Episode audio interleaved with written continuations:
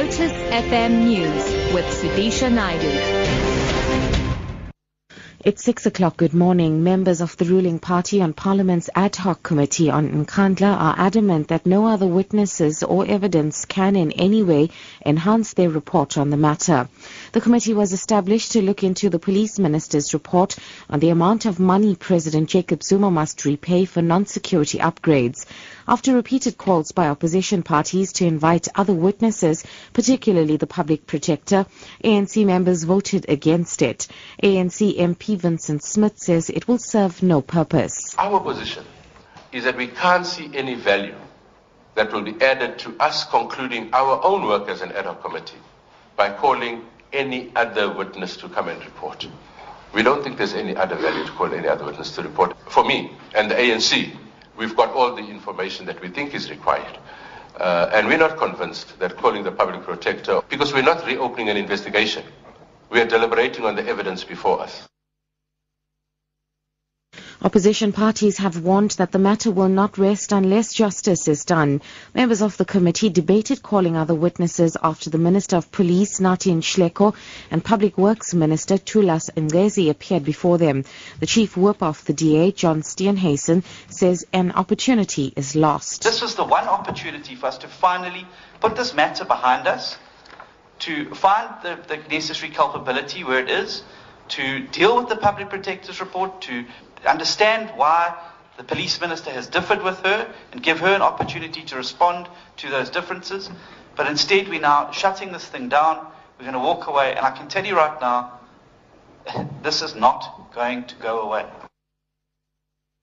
COSATU says it's concerned about the sexual harassment and abuse directed at women.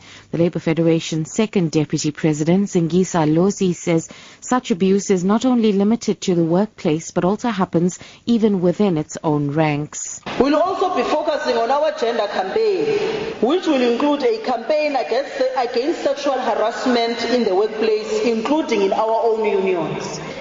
Women who belong to the trade union movement are equal to their male comrades.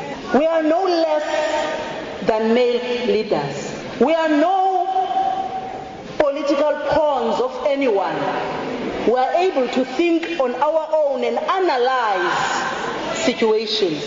We appreciate the support that women are getting from progressive comrades who are males in our trade unions.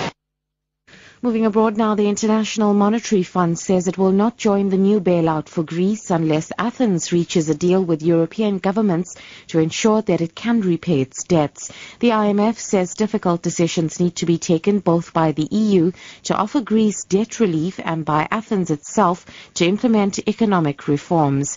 The BBC's Andrew Walker reports. The IMF can't, as things stand, take part in the financially in the next bailout at the first stage. And the reasons for that are, they say, in order for the position to be sustainable, which it must be if the IMF is going to take out, take part in the debt situation, Greece needs further debt relief, and Greece needs to make a commitment to further reforms, which it is not yet prepared to do.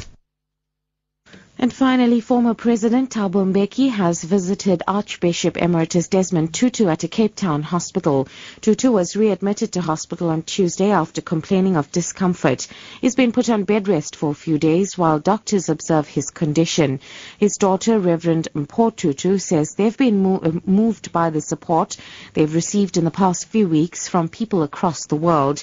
The Tutu family says they're hoping that he could be back home as early as next week.